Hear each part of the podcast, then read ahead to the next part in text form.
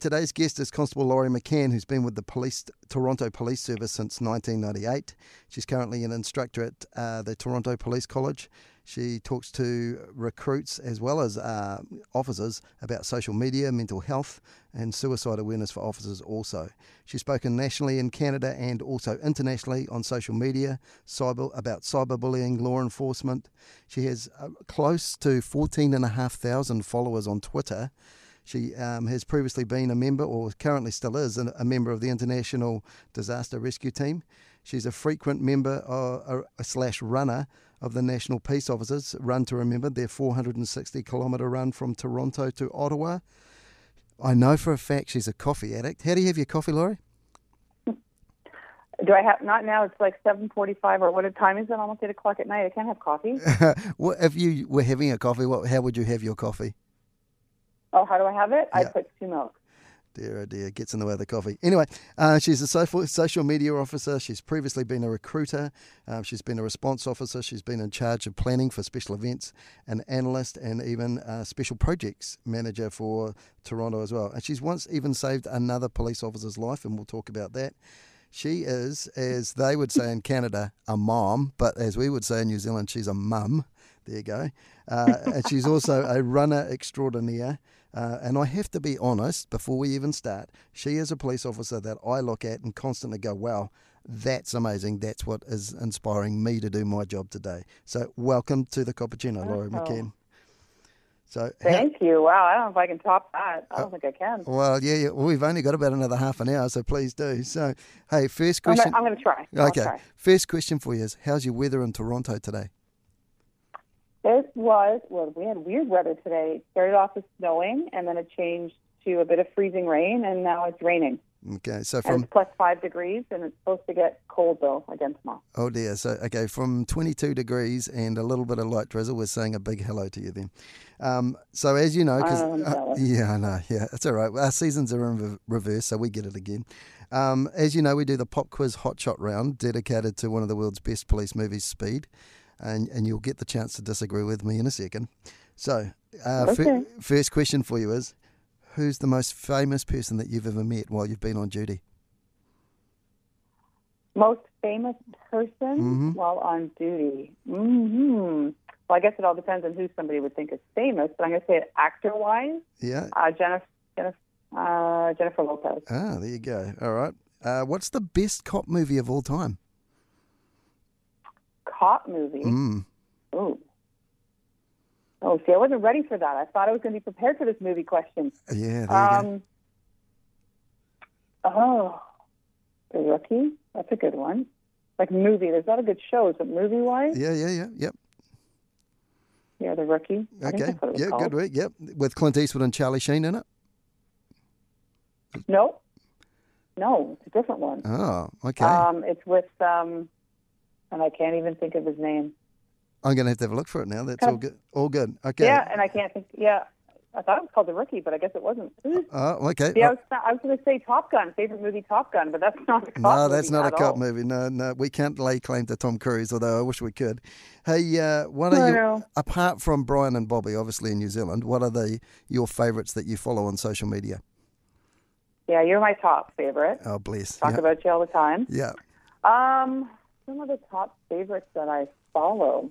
There's an well, he's kind of new, and I actually met him at a conference, and his name's Anthony McLean, and he I just actually retweeted um, a 30 second video that he posted about unconscious bias, and I thought it was amazing. He's just so full of energy. Mm-hmm. Um, not a police officer.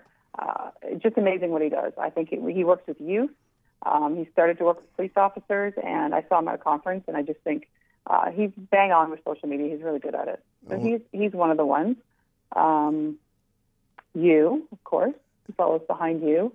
Uh, I find that, um, of course, I was in Ireland speaking, but um, and the UK, and they do a bang up job. So Kerry Blakeman, do you remember Kerry Blakeman? Mm-hmm, mm-hmm.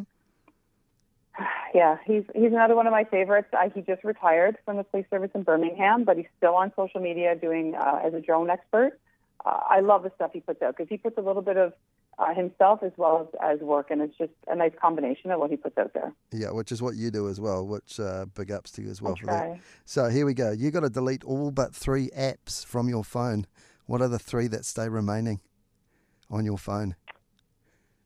Uh, in, Instagram, Yeah, Twitter, yeah, and Facebook. beautiful. Okay, next question is what's Laurie's? If Laurie was a pro wrestler, what would Laurie's entrance song be? The song that when Laurie is just about to collapse on her run and she thinks, I got another like three Ks left of me, but if this song hits, I'm going to go for another 15. What's the song that you that gets you pumped up? Um, oh, see, and you got me on the spot there because there's a lot of good songs out there.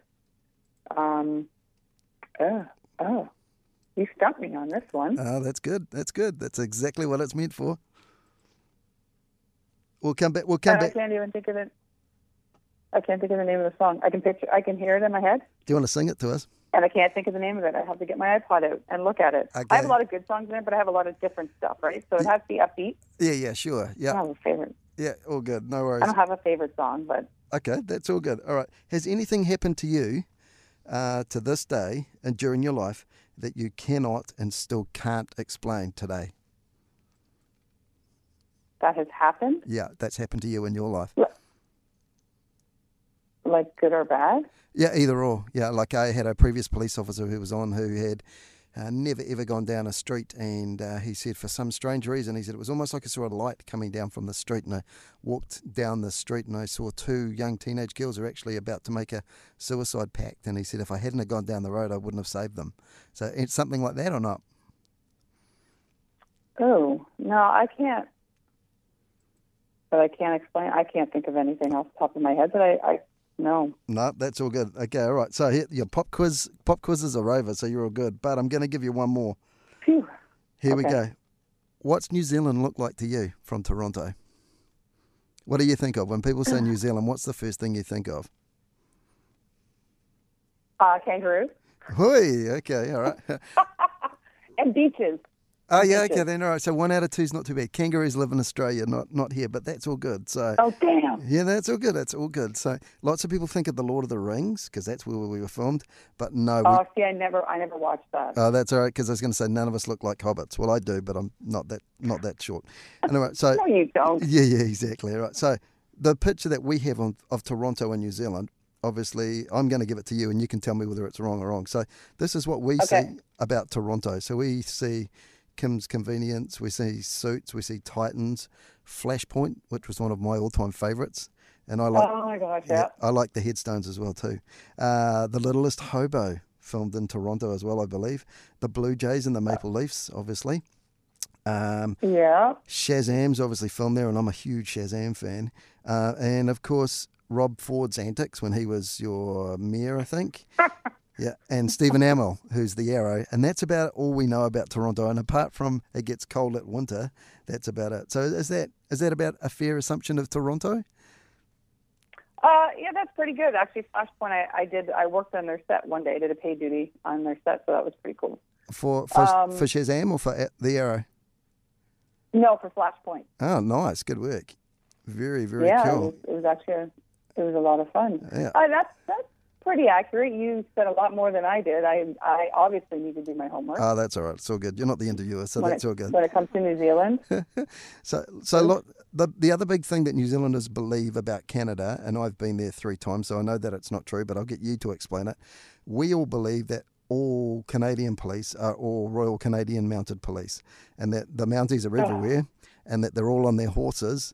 Um, and I've, when I spoke to some of the other Canadian police officers I met, they were like, "Oh, goddamn Mounties, they're everywhere." But yeah, um, do you want to tell us the truth about Mounties and how they're not really everywhere? They're not everywhere. So we do have the Royal Canadian Mounted Police, and they are the federal police. And then we have like Toronto Police and Peel Regional Police and Halton Regional, and they are provincial. So it is different, but everybody associates Canada with the Royal Canadian Mounted Police. Yes, they look great in those red outfits, and they do have some horses, but we have horses too. Exactly. Yeah. Um, they're not they're not everywhere. Um, but you go to Niagara Falls, and what do you see? Mounties, right? Like all the souvenirs are Mounties. Yeah. So, So It's a it's an unexplained phenomenon. I'm just going to say that Yeah, that's all right. because they aren't they aren't everywhere. Yeah, I've got to be honest. I mean, they are federal and they are across Canada. That is true. Um, but they're not like they don't police every section of Canada. Like if that makes any sense. Like every every city has their own provincial police. Yeah, it definitely does. Uh, The, I've got to be honest. I've visited Canada three, three times, and the only Mountie I've ever seen was a stuffed moose Mountie at I think it was Edmonton Airport. So there we go. Um, what did you do before you Yeah, joined? the, see, That's I'm talking about. yeah, exactly. What did you do before you joined the Toronto Police Service, Laurie? I was okay. So I worked in a hospital for eight years, and I was a um, what we call a ward clerk, which is like a, a medical secretary. Oh yeah. Um, And um, I also worked fixing bank machines. Oh okay. Yeah. exciting job. Yeah, fixing bank machines. Um, well, that's pretty much. I mean, I did a lot of jobs, but those are the last two jobs I had before I got hired. Yeah. Um, what what inspired you to join the police? Um, I don't know. You know what? I actually didn't go to school for it at first. Mm-hmm. Um, I had taken hotel and restaurant management. Uh, and then I thought, you know what, this isn't what I want to do. I kind of had this, I don't know, I just wanted to do it. I, I can't explain it. It was just something from high school on. I actually did my placement with Peel Regional Police in high school Mm-hmm. um, just a few years ago. I'm not that old, really. Yeah, I, Um, know, I know you, you're only like 24 at least from the pictures I see. Yeah, yeah, Yeah. something like that. Yeah. Yeah, you're close. Yeah. And um, and then I had a good friend of mine. Well, I shouldn't say good. I'm good friends with his brother, but friends of his family. Uh, an officer that was killed in the line of duty. Um, and that made me kind of question my choices in careers. Do I want to do this? Do I not want to do this? It took me about three years before I decided, yeah, I'm going to do this. That- so, and that- that was Todd Baylis. So I'm, I, I was really good friends with his brother. Yeah. And um, yeah, and I said, no, I'm going to do this. And that's who I obviously, as you know, I run for every year. Yeah, uh, yeah, all right, and that's that's an awesome effort. And we'll come to that in a second. What was your first day on the job like? Can you remember? Every cop can remember their first day on the job. Absolutely, I can remember my first day, and it was almost 21 years ago. What- Um, no, no, hang on. That um, means the math- maths is all wrong, Laurie. That what? means that, that means that you were three when you joined. So let's let's not mention the years. You can just tell me about oh, your first day on right. the job. Yeah, yeah. I got hired really young. Yeah. hired really young. Um, so it was a massive snowstorm. We actually called the army in to dig us out. If, if anyone saw that on the news, hmm um, we had a huge snowstorm, and our, my first call ever um, on my first day on the job, it was a house fire. So of course, with my three seconds on the job, I'm like, oh, it's probably just a pot on the stove, no big deal. Well, we come around the corner, there's flames shooting out of this house, and uh, there's a guy standing on the on the corner, and we find out later is a local drug addict that we know. And I said, do you live here? He says, yes. And I said, um, is there anyone in the house? Yes, my dad and my girlfriend. So the fire firemen went in and uh, they brought her out lifeless. And uh, I got in the ambulance and they're like, "Okay, start compressions." And I'm like, "Okay, it's my first day. You want? Can you mark for me and I'll start pumping?" and uh, I started doing chest compressions on her. I did start her heart, but unfortunately, because she was down so long, she did um, Mm, she had brain damage. hmm And then, of course, I our my boss at the time, um, he's now passed away, unfortunately. But our big boss at the station, who he he, he kind of put the fear in people. He was a, a fantastic boss, but put the fear in people. He knew my first name on the first day in the job, and I thought that's probably not a good thing. and the media the media started calling the station because I had done CPR on on one of the victims that came out of the house, and yeah, so that was my first day. I got overtime and spent the whole day at the fire and at the hospital with the victim. That's like an omen for your career, isn't it? Because that's uh, we'll talk about it later on, but that's not the first first or last time you'll do CPR, is it? To be fair. No, No, it isn't. So No. no. So your job focuses a lot on youth now. Why do you think you've got a passion Okay. for for youth? Um, obviously, because I am a wait, how do you say it? I'm a mum. yeah, a mum. Yeah, M U M. yeah, I'm a mum. yeah. um, of two girls, and I have two stepkids as well, a boy and a girl. Well, they're a lot older; they're in their twenties now. hmm Um, so that's one reason, and two, um, obviously these kids are our future, right? And you see, you and I didn't grow up in a world of internet and and and social media, and and that puts a whole other pressure on kids that we didn't have. hmm Um, so my passion is to keep them healthy, uh, so they can go into their adulthood and and not have these traumas or things happen to them that can happen through social media. So um, when I was lucky enough to uh, get a chance to speak in a school for the first time, which I believe we'll talk about that whole video you saw. Um, I it was just something I loved doing, and the reaction I got from these kids, and the fact that I knew because they would contact me through social media after that I was changing or helping shape lives in a good way. Yeah, and the fact that you could tell some really good old school jokes and they actually had no idea what you were talking about. That was hilarious.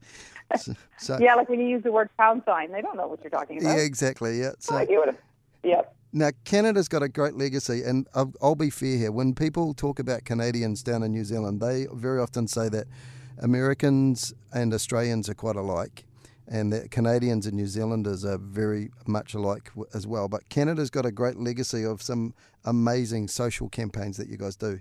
Like, for instance, you've done Pink Shirt Day. Um, there was obviously, um, I'm not going to say the outcry, but the sort of love after Amanda Todd's um, video. And you also are the country that where White Ribbon started off. Why do you think that can, can Canada does so well with some of these social campaigns? Well, that's a good question. I'm not too sure. I mean, we we have a lot of passion mm-hmm. uh, here. Like with the Amanda Todd legacy, some people still don't know who she is, and and a lot of people do. Mm-hmm. Um, you know, we have the Walk for Mental Health that, that started up by people that are just affected by mental health every day. Yeah, it's everyday people that start these campaigns. It's people that are affected by them, mm. um, and I think that's why they have this passion to help other people you know, we're polite. We say sorry all the time. You know that. We're Canadian. Uh, yeah, you do. do. Yeah, yeah, yeah. Uh, God bless. Yeah, God bless you for it as well. Yeah. Polite. So that's all good. Yeah, but I think I think it's the passion because from a lot of these projects that you see, it's usually coming from not somebody that says, "Hey, you know, I want to make a," and I'm this is just my opinion, but uh, I want to make a difference in this world and start a campaign, which still is a fantastic thing to happen. Mm-hmm. It's people that are directly affected by whatever their cause is that they're campaigning about, and I think when the passion comes through, people listen. Yeah, exactly right. And uh, I'm going to talk to you about him later on when we get to running. But my all-time favourite hero is the perfect example of that, and his name is Terence Stanley Fox. So I'm sure you'll know who he is. All right, so Toronto, yeah, yeah, Toronto has the reputation of being one of the safest cities in North America, and in recent times there's been a few incidences where. Um, the I'm going to refer to you guys as the TPS, the Toronto Police Service, have responded to mass casualty incidences for which I'm guessing is kind of a new thing for police worldwide as well. Um, are you like many police forces, and I call call you a police force because that's kind of what we are here around the world? Are, are your tactics and deployments constantly changing to meet uh, the, that demand from uh, your community?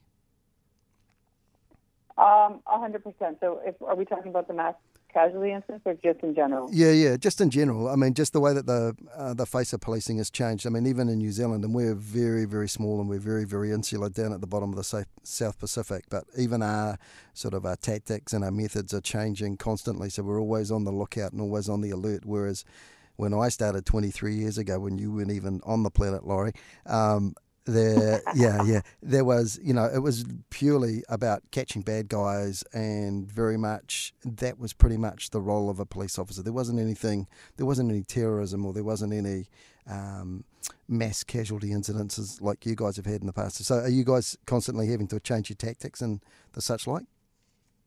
Yeah obviously i'm not directly involved with any of the changes yeah. and stuff, but I can tell you, yes, we were the same way, right? It was go out and get the bad guys. Yeah. Um, yeah. Now, obviously, with the world changing and the way uh, life is changing, you have to adapt to that, and we do. We have our neighborhood officers that are out there speaking to our community and listening to our community, and you know, listening to what they want. Mm-hmm. Um, we have our school, um, our school officers, which we call them uh, set officers now that go into the schools and help the youth, right? That they, that's mm-hmm. their sole job is to stay in the schools um, and deal with the youth there, whether it's a good or bad situation, but they're in there, they're proactive. Um, with the mass casualties, of course, uh, as soon as they happen around the world, uh, I'd like to think most police services, like ours does, is they start looking at how, how can we change things. Yeah. Even when we have a you know a Blue Jays game, they Yeah. now have concrete blocks that block the road, so uh, vans can't come through. And this was before the van attack. So we were prepared for something that may happen because it was happening Yeah. elsewhere in the world. Yeah, exactly. So absolutely, things things have changed, and they're they're constantly changing with what's going on in the world, right? Like you just you never know, but we do adapt. Absolutely. And your one of the key areas there is obviously social media because um, your social media unlike New Zealand, is monitored 24 7 by yourself and the other officers. Um, I- I'm guessing, is that correct in Toronto? That we monitor 24 7? Yeah. So you monitor the. Uh, yeah, we have a we have a special office, well, office unit called the Toronto Police Operations Center. As you know, where they have a Twitter account. Yeah. They are mainly for just pumping out radio calls, but Mhm. they have officers up there that Yeah. monitor social media 24 seven. yeah. How, Absolutely. how did you. And we never had that before. That's go ahead. Um, I was going to say, you've never had that before. How did you get into it? Because, I mean, let's be honest, if I'd said to you when you joined, and again, I haven't mentioned in a years because I'm not that type of person, um, ha- I, if, I'd, if I'd said to you, hey, Laurie, eventually you're going to do this thing called Twitter and you're going to be like, you know, world famous for it, you would have probably looked at me and said, yeah, okay, sure. Um, yeah, I'm going to get you a room very shortly as well, Brian. But uh, how did you get into social media in, in Toronto? Okay, funny story. So, I was a crime analyst at the time Mhm. um, for uh, 14 Division, and I was told, you know, you know, officers are voluntold at times Mhm. to take things, and I said, okay. Um, and I thought, I don't have time for this. I've got my own personal Facebook. I um, I've got two young kids. When am I going to have time to do the social media thing, right? hmm And I went on the course, and it was a two day course. And um, I was like, okay, okay, this is pretty cool. And it was one of those things where I just, I loved it. And I latched onto it right away. Obviously, it has taken me, I've been at it for uh, almost seven years Yeah. now, just into my seventh year of social media. And um, I was told from the get go that I, I had a knack for this and I, I was able to interact with our community um, not other officers, because yes, I do that as well. Hence how you and I met. But Yeah. um, I have a knack of, of communicating, and I try to have a bit of myself come out as well, right? So it was one of those things where I didn't ask for it. I was told to do it, and it worked out. It worked out well, and I love what I do. Like I'm very passionate. I think there's there's a lot of good in social media, and um, I like to tell people that whether they want to hear me or not, I tell them Yeah, and you've got how great it is. You've got a similar style to me as well. You're not afraid to, um, as we say here in New Zealand, poke the borax at yourself, which means you're not afraid to have fun with yourself as well. Like the the latest picture that you had of yourself from the Raptors game last night, where you looked very, very stern indeed, Constable McCann. Um, I know. Yeah, yeah. But you put it up out on Twitter and basically said, "Hey, somebody want to caption this?" And yeah, some of those replies were wonderful. Oh yeah. yeah. Did you read the comments? They were pretty funny. Yeah, they were. Yeah. They were pretty good. Hey, what's the biggest mistake that most people make with social media? um, not listening, right? So you have to really, um, you have to listen. Um, and when I by listening, I mean what's going on out there Mhm. um, before you post, and then ignoring. If somebody has a comment, the worst thing we can do is ignore, Mhm. right? Because they're going to make their own assumptions then if you're not answering them. Mhm. They may not like your answer, uh, but you can still be professional and answer that person, whether they want to hear it or not. That's that's going to be my answer. Yeah. And I did that recently. It wasn't on my account. It was on another account that I, I help with. Um, but somebody was basically calling us racist, and I, I, I corrected him politely. Yeah. Um, yeah. Uh, In Canada, the biggest social media platform used by most people is what? Is what? Oh, like between Twitter and, um, uh, oh, in Canada? I always say um, it's Instagram. Yeah. Everybody's on Instagram, right? From young kids to um, older older people, we'll say. hmm to companies, to police services. I think Instagram is a worldwide. You get some demographics on Twitter, you Mhm. get some on Facebook, but everybody, it seems, has Instagram. Yeah. Just just so you know, in New Zealand, Twitter's not really a big thing. It, it's not too big, but it's certainly not as big as um, up in North America. Um, we do Instagram. Facebook's probably the big one here. So that's yeah. Just just for your records. So your jobs, you spend a lot of time. Yeah, you- Facebook's pretty big too. Yeah, you spend a lot of time with youth, uh, preventing sexting and online bullying. And when you give advice to teenagers about social media, what are the key points that you normally give to youth about social media when you talk to them? Oh, to the kids. Yeah. Um, it's safety, safety, safety is so important, and privacy. I'm like, would you let a stranger walk in your house and look in your room? And they always look at me like I'm crazy. I Mhm. said, and they're like, no. Yeah. I said, then why are you allowing everybody into your account? Because that's what you're doing. Yeah, Because it is your life. yeah, So I'm constantly and, and not talking to strangers and not sending pictures to people you don't know because once you send it, you can't get it back. Yeah. Um, so safety is key, privacy is key, uh, who you allow into your accounts is key, um, and understanding that um, you know we are here even as police officers to help you. And people have reached out to me several times through social media, youth, uh, Mhm. when they need help. Um, but it- the key thing is because what youth are always doing is they're trusting the person on the other end. M- Meanwhile, they don't know who they are. Mm-hmm. And says, why would you do that? Right? You you- wouldn't do that if they No. were at your front door. Yeah. So it's no different if you're online. So that and because that's where we see a lot of our stuff happening is that kind of interaction with strangers, and then they get themselves in trouble. Yeah.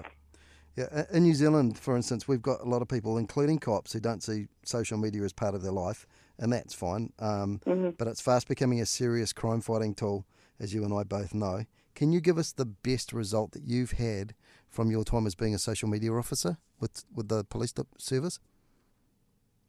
With using social media, Yeah.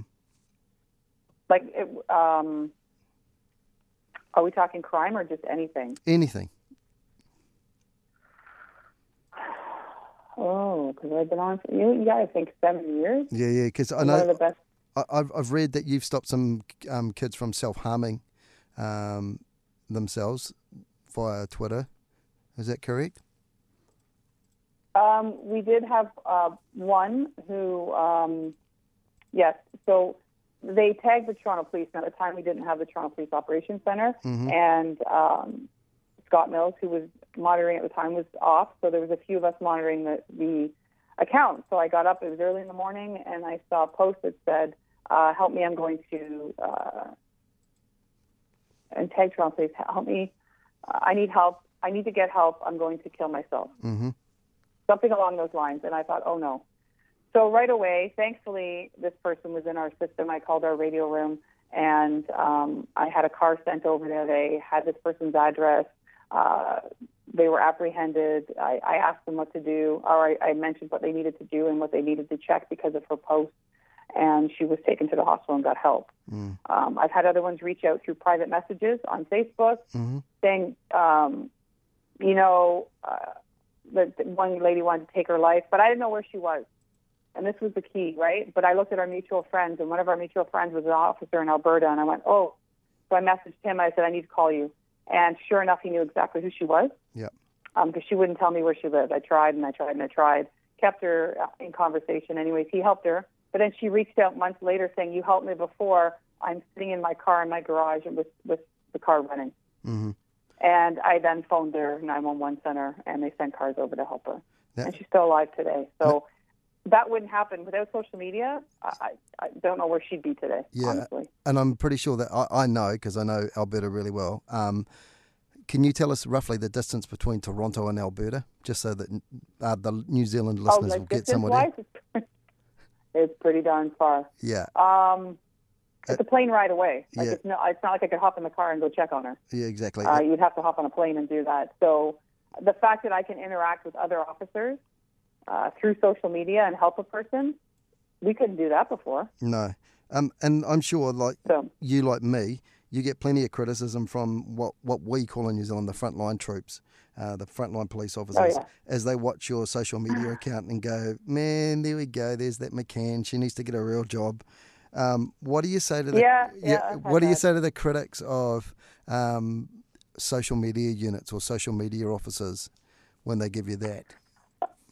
Um, it's gotten a bit better, but before it was like, yeah, right. All you do is tweet. Like, really? You know, like I, I was, um, oh, at my event last night at the Raptors game, one of the officers on parade says, "Are you going to tweet this?"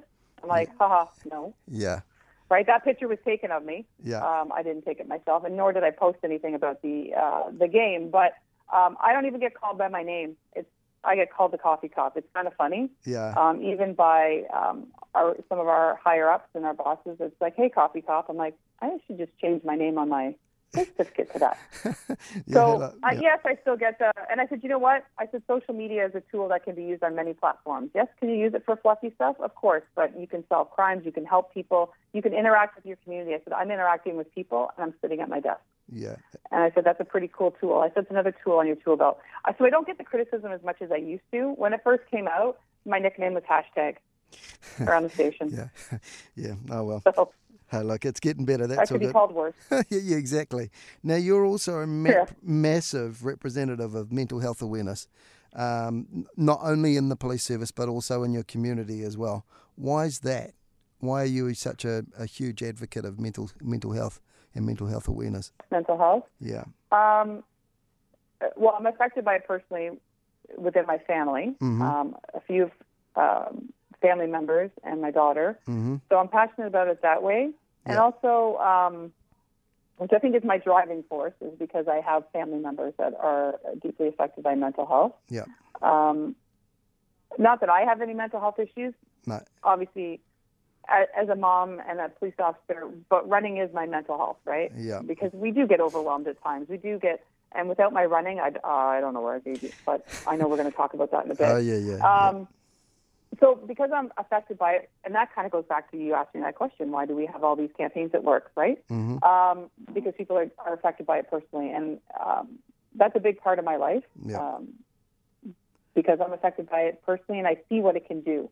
I see what it can do to a family. I can see what it does to a human being, and um, I think we need, especially for youth, they need the help, right? Yeah. And if we're not there helping them, um, what have they got? They need to know that there's people out there that they can trust and lean on when they need that that help. And I'm not a doctor by any means, um, but I'm a, I'm an ear and I'm I can listen. Yeah. Now you, your release, mine's like Brazilian Jiu Jitsu, so I constantly go and hit the mat and realise how awful at Brazilian Jiu Jitsu I am and come away with a few lumps and bruises and everything else. Yours is running, right? Why Mm-hmm. why running? Um, and believe it or not, when I first got on the job, I hated running. Yeah. I only did it because I had to. Yeah, and then I did a fitness competition. So uh, years ago, my friend says you should do this. I'm like, fine. And I was working out twice twice a day, up at 3 a.m. to get my cardio in. Um, you know, eating broccoli and chicken, and I like to eat. I have a sweet tooth, so this was not this was not working for me. Mm-hmm. So I did the competition. Proud to say, you know, I was proud of myself. I did really well. Um, but I'm like, I'm never doing that again. Yeah. So then one of the girls I, I was did the competition with says, Hey, I'm going to run a half marathon. I start small, I say. And Mhm. I, she's like, Do you want to run with me? I'm like, Okay. And that's how my running started. Yeah. Um, I started running with her, and I've done 10 halves since then. And that was probably, uh, that started in about 2004. 2000, that was my first half marathon. But I am a lone runner. Um, I don't usually run with people. I will the odd time. Um, I like that's my time. That is my thinking. I do my best thinking. That is my meditation. That is my. So it's a bit selfish on my part. I never ask people to come running with me. Hey, it's all So- fine. Unless, like my old partner described, she was also a runner, and she used to say to me when we were sitting in the car, she used to say, "You realise, Brian, that if you and I go for a run together, I'd say, yeah." She goes, "It would be a little bit like a rhino and a gazelle." And I said, and I let me guess, and she said, "Yeah." She said, "You're not the springy one." So yeah, I understand completely. That's all good. Um, how long is it? so it's, not a selfish thing, but Yeah, it kind it- of is. Yeah, it is. How long is it before your members of your family turn around to you and go, "Mom, you need to go for a run because you're getting cranky or Oh, you haven't run"? happened. Yeah, yeah, yeah, Oh, it's happened. yeah, yeah, Yeah, my kids are like, yeah, seriously, mom, uh, maybe you should go for a run, yeah, yeah. And- right? And now, and and my youngest, they know, right? I'm, I get really cranky, and I get extremely irritable. So as you know, with all my injuries, it's not a good time when I'm not running. No, I try to do other things. It's not the same. Yeah. Um, but they know because I start getting really cranky um, and irritable if I don't if I don't go for my run. yeah. Have you It's, ever, it's a weird thing, but it's it's it's an addiction. have you ever a heard of one. ever heard of a man called David Goggins? No. All right, I'm gonna. I'll just remember his name and go and Google search his book once this interview is finished. Because apart from him, you are the only person I know that has sent me pictures of yourself running at half past four in the morning on a treadmill or out in Oh. the snow. All right. So yeah, so yeah, and I, yeah. What did I say? It was it's stupid o'clock. yeah, Yes. yeah, exactly, yeah. So um, now speaking of which, you every year just about you do the Heroes in Life run. What's that all about? So the National Peace Officers Memorial Run is it was started by Peel Regional Police. Uh, this will be our 13th year, I want to say off the top of my head. Mm-hmm. And they started with a group of 12 runners, and they had a running team, and it's for fallen officers.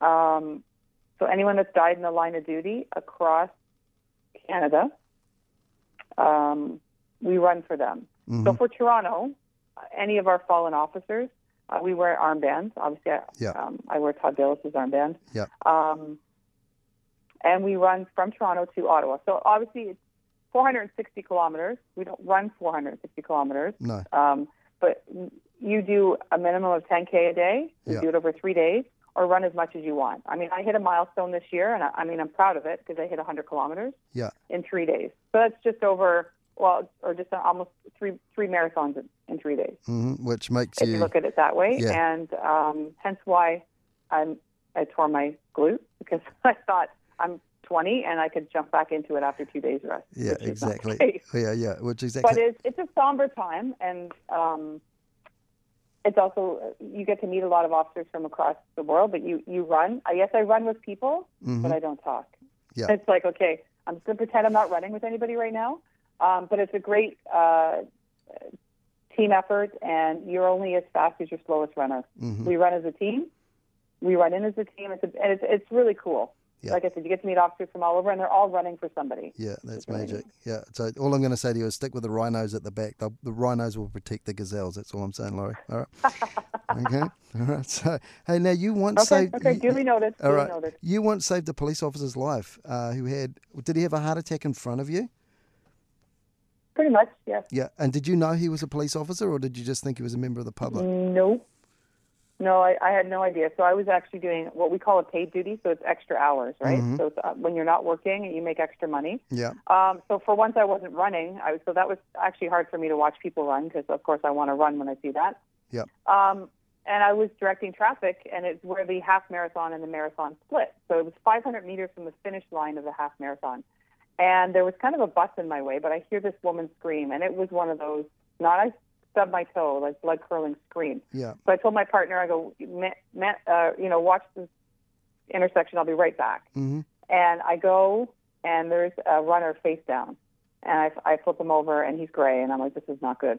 This other guy, it was a team effort because I'm not taking credit for this because if it wasn't for the people around me, this his life wouldn't Yeah. have been saved. So Yeah. a gentleman comes over, who's watching, waiting for his wife to run by, and says, "I'm a doctor." So of course I'm like, "Thank goodness." Um, he comes over and he starts doing AR on this runner, and then another guy comes up and says, "I'm a paramedic." I'm like, wanting to be a firefighter or something. He is now a firefighter Yeah. uh, Tyler, and he comes in. I said, "Can you start compression so I can get an ambulance coming?" He goes, "Absolutely." So uh, I get the ambulance rolling, and then I take over compressions, and we're right in the middle of the run. There's people running around us, Yeah. um, and this guy actually yells out, "You should get an AED." Thank you. You Yeah. don't think we know that? Yeah, like we're it's on its way. Yeah. So we actually did CPR on him for seven minutes. It was six to seven minutes before the paramedics could actually get into this run on Mhm. bikes. They're on bikes. And um, I then put the AED pads on because that's what I was told to do. And uh, it was a shock. So he kind of did, he didn't wake up, but, you know, made this noise and his arm actually hit me because I didn't step back enough. hmm And they took him in the ambulance. And I just said to the officer, because this, this runner had fallen face down, he had blood all over him. So as a precaution, I said, can you, one, I got everybody's name. One, I want to put them in for an award. And two, just to make sure that this runner had no diseases, because that's what we do as officers, right? Because Yeah. he had blood all over his mouth, the, Yeah. uh, the spectator. And then, oh, and I forgot to bring in the other guy that just pop, kind of popped in and was and uh, helped out as well. And he ended up being a doctor that I didn't I didn't know. He was there watching his girlfriend. So he runs off. They take him to the hospital, and I said to the officer, "Can you just let me know what happens and how he's doing?" And he says he's a cop, and I'm like, "No, he's not." I didn't believe him. So um, he was, and I ended up talking to him um, the next day, and I went to see him. But what happened right after that run was I had um, I had social media, and I just put out a tweet, and I said I worked hashtag the Toronto Marathon today, helped save a life. It was a great day. That's it. Well, we have media that follows us, and by the time I got back to the station, I was leaving. Um, I had ended up I was going to my friend's house, my girlfriend's house, for a jewelry party.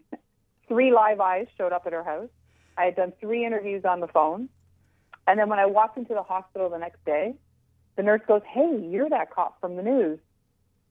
So that's that's I'm like, yes, can I just go see Andrew, please? So I went to see him in the hospital the next day, and we met, and we've been friends ever since. And he he- actually gave me his running watch, Uh, and and I wore that until it, it fell apart. he's running again now as well, isn't he? Yeah, and he's he's been a runner all his life. Yeah, yeah. Um, he just had a blocked artery, and a piece of the blockage came off and stopped his heart. So he was technically dead for seven minutes. yeah. Um, and I've run I've run with him. He- does the run to Ottawa as well. Um, and I, I ran with him the one year and uh, met his parents. We actually had a teary moment because they're like, "You saved." I'm like, "I helped save your son's life." It was a team effort. Um, but yeah, I mean, a friend for life, and what a way to meet, right? Yeah, exactly. And I, I saw your CBC interview as well, so it's a good one on YouTube in case you haven't seen it. So, 14,500 Twitter followers. We asked them, come on, ask Laurie all sorts of questions. You even fired it out yourself. And to be honest, we didn't get very many good good answers whatsoever. The best one we had was from somebody from. Australia saying, ask Laurie about why New Zealanders like Marmite more than they do Vegemite. Uh, and you said you got a funny Marmite story from England. All I'm going to do is to give you some idea, and you'll, Yeah. get, you'll get the drift. Being the coffee cup, uh, coffee cop is this: if I said to you, uh, "We're going to buy Starbucks or we're going to buy a Timmy's," you know that you're going to go and buy a Timmy's every single time. If you're a Canadian, a real Canadian, as I as I call them, it's the same thing with Marmite and Vegemite. So now you know. All right. So. What's your Marmite? Okay. What's your What story in England? Okay, I've never touched the stuff. I smelt it, and that was enough. yeah. Um, but I was I was at a conference, um, the Smile conference in England, and I was coming back, and we had two uh, civilian RCMP, ironically enough, yeah. off, officers because they had spoken at the conference, and I had a whole suitcase full of chocolate I was bringing back, and I went right through no problem. And the one civilian officer from RCMP had one jar of Marmite, and they put him into secondary, he got searched because of his Marmite. See, Classic. that that stuff classic. I don't know. And that, yeah, and the the gentleman that asked about that, he's actually from he's from Australia. He was born born in Australia. Uh, Um, yeah, I was going to say that's why he's asking. Yes, yeah, and he Martin Blake. Yes, Yeah. he um, he works for us. He's one of our videographers. oh, good. Um, so yeah, he's actually pretty funny. He's Well- a great guy.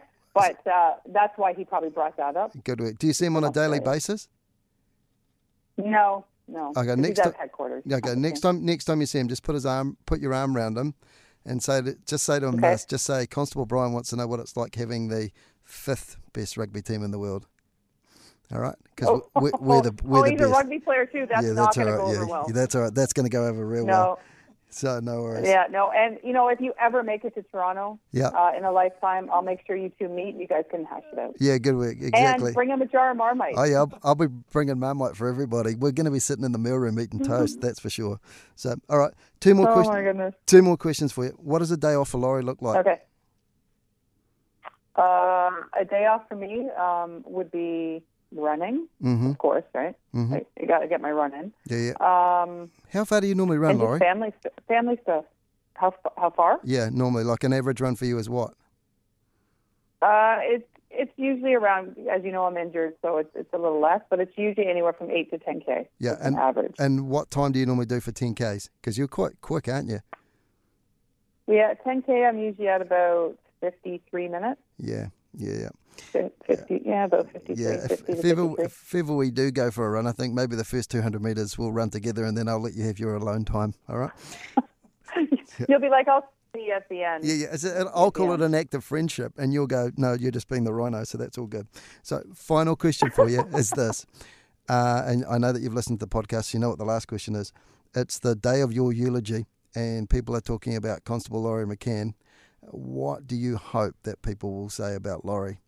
Uh, and if you were lucky enough to hear it, what would you hope that they'd say? That um, I was basically a good person, that I was honest, I was humble, uh, giving, um, a great runner. That'd be good if Yeah, yeah, yeah, yeah. Um, I guess memorable, right? I, that in a good way. Yeah, yeah. That I touch people's lives. Yeah, definitely, and you In a good way. you definitely do. So, with that, thank you very much indeed, my sister in blue, for taking the time and having a chat to us. Thank you. I am honored that you have chosen me for one of your podcasts because I look up to you. You believe it or not, I do. Uh, Yeah, I look up to you. Yeah, it's quite obvious you've only ever met me on social media because in real life nobody looks up to me, not unless you're a Smurf. So yeah, I knew you were going to say that. Yeah, yeah, I knew that exactly. was coming. yeah, exactly. Yeah. So yeah, so so thank you for taking the time, um, and I will be in touch very shortly. And so that concludes another cappuccino with Constable Brian. Until next time, stay safe, take the time every now and then to stop and smell the coffee. And if you want to find out more about the amazing Constable Laurie McCann from the Toronto Police Service, then make sure that you follow her on Twitter. And what's your Twitter address again, Laurie? Because I know that you've got it tattooed somewhere. It's it's at the Coffee Cop. All of my social media platforms are at the Coffee Cop. Yeah, there you go. So make sure that you follow, follow Laurie, and when you do follow her, please just tweet out to her and say Constable Brian said I should follow you, and that'll make us both happy. All right, Laurie, take care and uh, Yeah. stay safe, my sister. Thank you, Brian, and you stay safe as well. Ooh, ooh,